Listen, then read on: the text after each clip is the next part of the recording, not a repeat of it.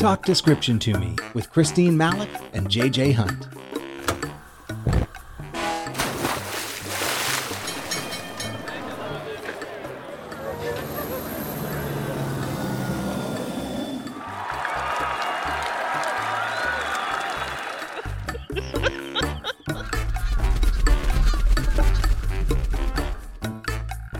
Hi, I'm Christine Malec.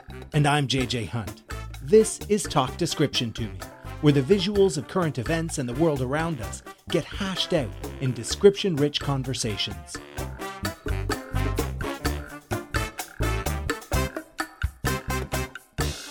We wanted to start today by talking about sports, professional sports, particularly uh, in lockdown. So, as with pretty much everything else in our daily lives, it looks quite different. And um, in in Canada, for example, people are pretty excited because Toronto and Edmonton are hub cities for the NHL, which is starting up soon.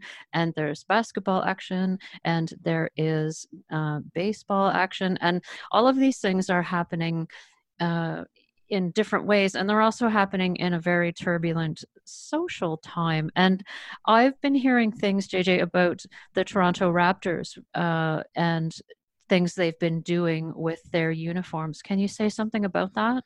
Yeah so the the, the raptors I, th- I, think it was at the end of last season um, there was some idea that or or it might not have been the end of the season but they when before the shutdown uh, that there some players were were uh, suggesting they wanted to wear messages of protest on their jerseys. A lot of basketball players, when they arrive at the stadium, when they're having press conferences, they will have T-shirts or or uh, emblems of some kind that that have political messages. Lots of Black Lives Matter, for example.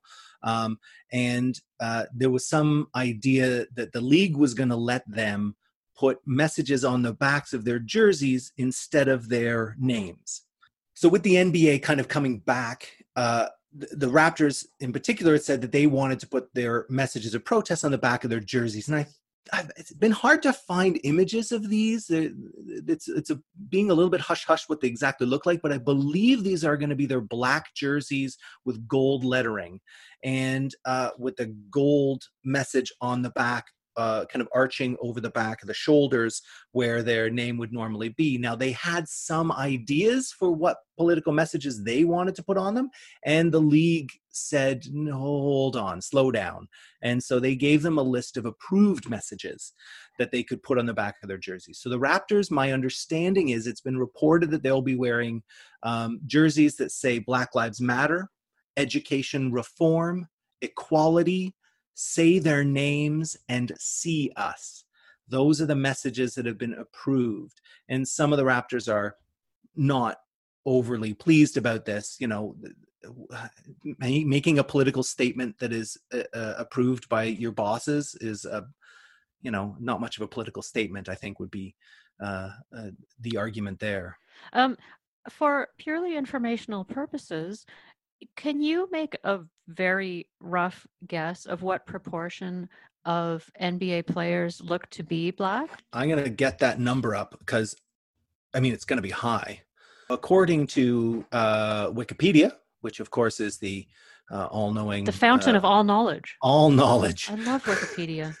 So uh, according to wikipedia by 2020 nearly 80% of players in the nba are black or dark skinned players. Okay. Um, now ownership and uh, management that's a whole different thing. Yeah and this has been a big problem for the league for a while because uh, uh, you've got a group of players whose contracts are owned a group of players who are you know 80% of them are black and uh, the owners are not and the upper management is not. So uh, it creates some tension.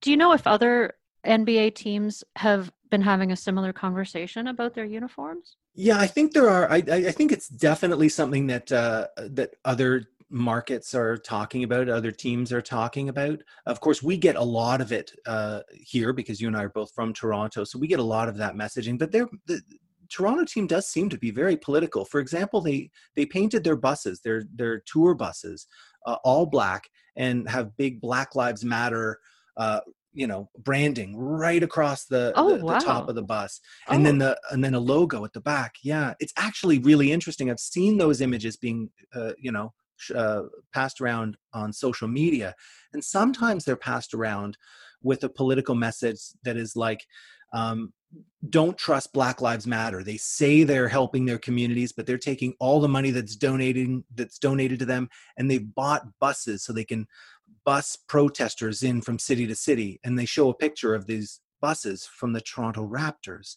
It's like that's that's whoa yeah, oh I- my god you have to either ignore or uh, digitally erase the raptors logo from the back of the bus because it's you know it's it's still branded it's still a raptors uh, vehicle so interesting Whoa, whoa, whoa, whoa. So, um, baseball games are actually being played. And now I was actually talking with a friend of mine who is sighted and um, about the audio that's been coming out because apparently they're putting fan fake fan noise Yeah. in and a, a blind person anecdotally i heard about said i hate that but Yeah. uh, my sighted friend liked it and so it made me conscious of the deep weirdness that must be the the Oh. contents of a, a modern uh pro baseball game so Yeah. what does it look like Oh, weird is the word. It is so strange. And yeah, my son's a big baseball fan and he and his buddy they listen on the on the radio. And uh and the sounds are different. So they are pumping these cheering noises. It's mandated. The league says they have to. yeah i Uh, heard so- that that's funny That's i funny. wonder i wonder about that but you know, Yeah. topic for It's a- another podcast That's right. It's a choice. It's a yeah choice. it's a choice and but the, but it's not at a super high volume uh, so one of the things that my son and his friend like about it is that if there's a if there's a big play you know uh, crack of the bat you can hear it clearly the ball soars up into the air and there's not there's there's a you know a quieter cheering noise that's being pumped in but it's not loud and boisterous. So then you can hear the outfielders yelling i got it i got it i got it and they're you know calling the others away. Oh, you'd never have heard that before, right? exactly. This is Oh, wow. totally new. So it's it's interesting because you you're hearing a different game um, than you would have heard before because you get to hear some of the some of the quieter sounds. And you, you know you can hear them congratulate each other. But where it gets really weird is if you know when this is being filmed uh it, you know so say that same hit big pop fly into the outfield the outfielder runs back they calls off uh, his teammates makes the catch. Now the camera is filming the player making the catch and you can see the stands in the background behind him the bleachers which are totally empty. And then he makes the catch and the cheer comes up. Yay! But it's that's Totally so empty. ghostly. That is So totally ghostly. it's so strange Whoa. now like the the new york mets uh, what they decided to do was they printed up thousands of cardboard cutouts of supporters so that they could populate the stands behind the behind the Oh. catcher so that when you're when they're Oh. filming this like the pitch comes in the batter's standing there the, and in behind are all these like these cardboard torsos of it's like the weirdest Do they make them look different? Do they have fun Uh, with it, or do they just look like they all are, they're- like they're- the same? No, they're all different kinds of people. Uh, and so I'm not sure what they did. Like, did they ask seasons ticket holders to like email in a picture of themselves and they printed them up? Or if they went on like a stock Oh photograph like website and they printed up.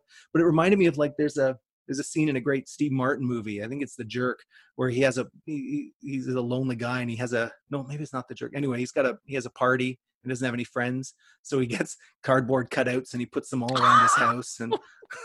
It's a little bit like that. Ah! kind of sad in baseball, and you gotta print up your fans and like Oh, put them in the stands. Oh, but time. it's so strange. So one of my favorite things is the drama in a regular baseball game. The drama when the manager gets angry. So Oh. in a in a normal baseball game, and I know you're a huge ball fan, so you know exactly what I'm talking Uh, about here. actually, no, that couldn't be farther from the truth. But I'm interested. so in a in a normal baseball game if there's a call at the plate or or, or the, the manager is angry in some way the manager who in baseball by the way the managers wear the same uniforms as the players oh, okay.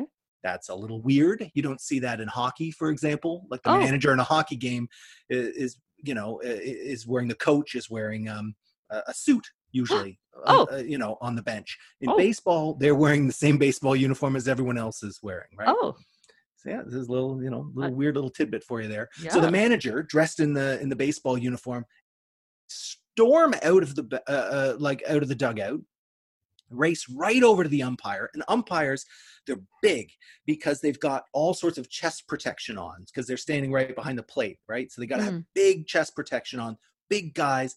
And the managers come right up and they get right in their faces.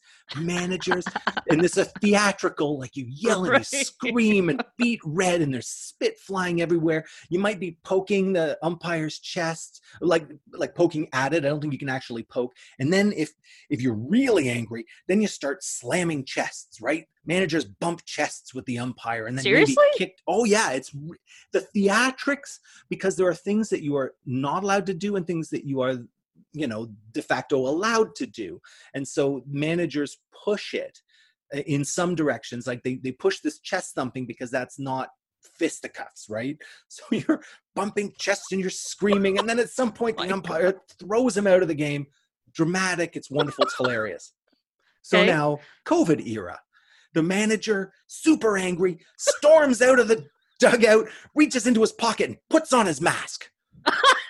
And the umpire storms over. He's gonna he's gonna fight his call too and he pulls out his mask. And then they storm straight toward each other with their masks on and they stop six feet apart.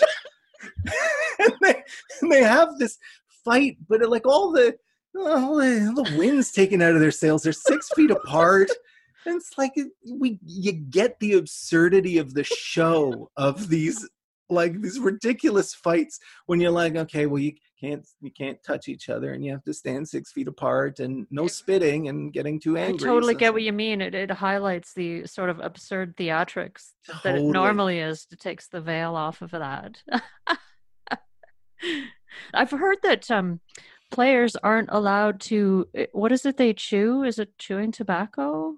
oh yeah they were chewing- spitting lots of. Is that that was banned? Is that right? Oh, I hadn't heard about it. Makes total sense. Chewing Yeah. tobacco, uh, some chew like big wads of gum, but Okay. spitting is uh is a big deal. And same with like so you you're spitting all over the place. That makes sense that that would be cut out. There Uh-huh. are also some teams have unofficially decided they are not high fiving. Um, just to Oh. limit contact. So, like, you know, Oh. home run, you run all the way around the bases, all your teammates are waiting for you at home plate, and you like bump elbows or you Okay. tap toes or they do the air five where you like you, you pretend to high five but you miss on purpose yeah Like, Oh, oh. I was very happy when one of our listeners asked about the the SpaceX launch, which totally enabled me to to say, "Hey, I have all these questions." And so um, this is a, a big deal because it's one of the first major uh, collaborations between NASA and uh, basically between a public space agency and and private industry. And so the SpaceX uh, uh, Dragon is coming back, and and so we wanted to talk about the images of what it looked like going up, or what uh, what some of the Yeah. great visuals were from the launch. yeah i think i think debbie on twitter who who put in this request is your new bff because i know you, you wanted this oh, I was so happy when I saw that. and and you're you're right because this is a a, a private uh, governmental joint venture. Uh, it actually changes the images uh, quite a bit. Like this is because this is a private venture. There's a, a, a different attention being paid to the design of this uh, of the craft and the and the um, the uniforms, the the space suits and whatnot. So uh, it's an interesting thing to describe. The launch was on uh, May 30th, I believe, and it was a launch of a very tall, thin rocket called the Falcon. And the Falcon is shaped like a candle, really long, tall, thin. And the Crew Dragon capsule, which is where Bob and Doug, the two astronauts, I just have to say how much I love that they're named Bob and Doug, and no one ever said Doug and Bob. Nor Never. should you go. they. Bob Nor and Doug. they. That's right. I was about to do it, and I stopped myself. I can't. I'm I'm too much of a hoser. I can't. Thank you. so the capsule is right at the tip of this uh, of this long, tall rocket, this the Falcon. Uh, so it looks like a, a tapered end to this tubular rocket. And uh, when when the Falcon with the capsule is standing uh, ready for takeoff. It's standing supported by a tower of scaffolding. They do the countdown. You know, the, eh, the the the rockets ignite the and when the when the falcon rockets ignite the scaffolding drops away at the same time as the rocket begins to blast off. The rocket shoots straight up into the air straight up with a long tail of flames that's pouring out of the bottom. And the flames are in fact this tail of flames are longer and thicker than the rocket itself and it goes straight up. Then the flight path starts to curve a little bit, and they reach, I read something like 1,500 miles per hour, 1,500 miles per hour. And then I know it's incredible. And then, like two and a half minutes into the flight, the rocket at this point, if you're filming from below, which a lot of people did, you're filming from the ground. At this point, two and a half minutes, the, the rocket is really just a speck in the sky. You're zoomed in on it. It's just a tiny little speck. The most of what you can see is this is some flame is the is the sparkling orange flame and at that point the views if you are watching any of the media coverage that's online or or on TV the view switches from the from a from coverage on the ground to onboard cameras oh. and so at this stage we switch to a camera that is inside the rocket itself inside the long tube. So essentially, what it looks like, imagine if you're like looking down a long toilet paper towel roll. Mm-hmm. That's what you're seeing. Oh. And the way these sections fit into each other, it's kind of like you got the long paper towel tube. That would be your Falcon rocket. And then you took a toilet paper tube and you stuck it on top of that. So you kind of, you know, you squeezed one into the other. Mm-hmm. So now you've got your shorter capsule on the tip of the longer rocket. And so as you're peering down that, about two and a half minutes into the flight, suddenly the long paper towel roll gets pulled away and disappears because it's dropped. And the, and the camera is filming straight down the inside of those tubes. So you can see down the tube, suddenly the longer tube just vanishes, drifts away, and the rest of the rocket continues to go. So now you've got the capsule with a smaller rocket engine on the back. And there are a few separations there are different separations for eh, different missions. And eventually what you get to is the dragon capsule um, looking more or less with with one section uh, one tubular section still on the bottom of it which has uh, engines on it. And it looks at that point more or less like a bullet right? A squat short bullet. Mm-hmm. um, with four relatively small fins kind of spaced out around the base of the um, oh. of this ship so that that so that it's got some ability to i don't know i, I shouldn't even say why what, what, what do i know? I'm way out of my depth here man. You're doing great you're doing great.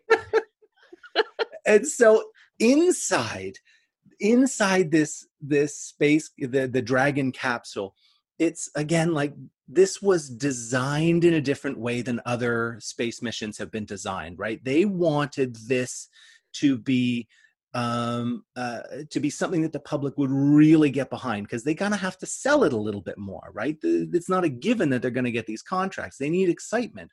So they actually went to the makers the spacex people went to a legendary hollywood designer a costume designer who had worked on projects like Tron Legacy, and he helped design the outfits that are being worn no by way. Yeah, yeah, they're they're Hollywood costumes. No idea about. Oh my gosh. It's and so they apparently did a reverse engineering. They designed the the space suits from a visual standpoint first and then Whoa. they reverse engineered and fit all the things they needed into it because oh the visuals were so important. Wow. Yeah. Oh my god. I know. So the ship itself, the Dragon space capsule, inside it's all white and black and gray, smooth curves on everything. So everything looks like it's made of shiny molded plastic. Again, like we're talking 2001 Space Odyssey kind of like a look to everything.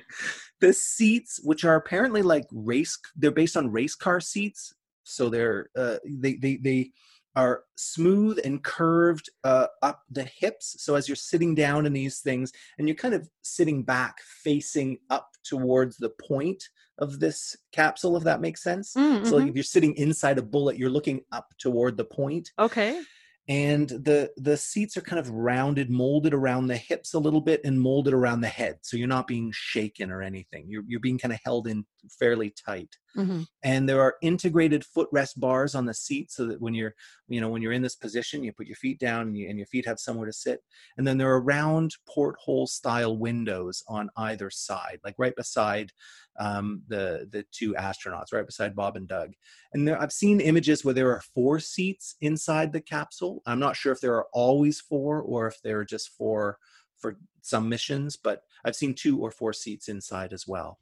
Hmm. and the suits so these like hollywood designed costumes they kind of look like futuristic fencing suits. So they're white they're kind of made of a stiff fabric and it's a top and a bottom. So it looks like they're separate. I'm sure they're not. They must be um, sealed. But it looks like it's a white top and white pants very stiff very clean lines.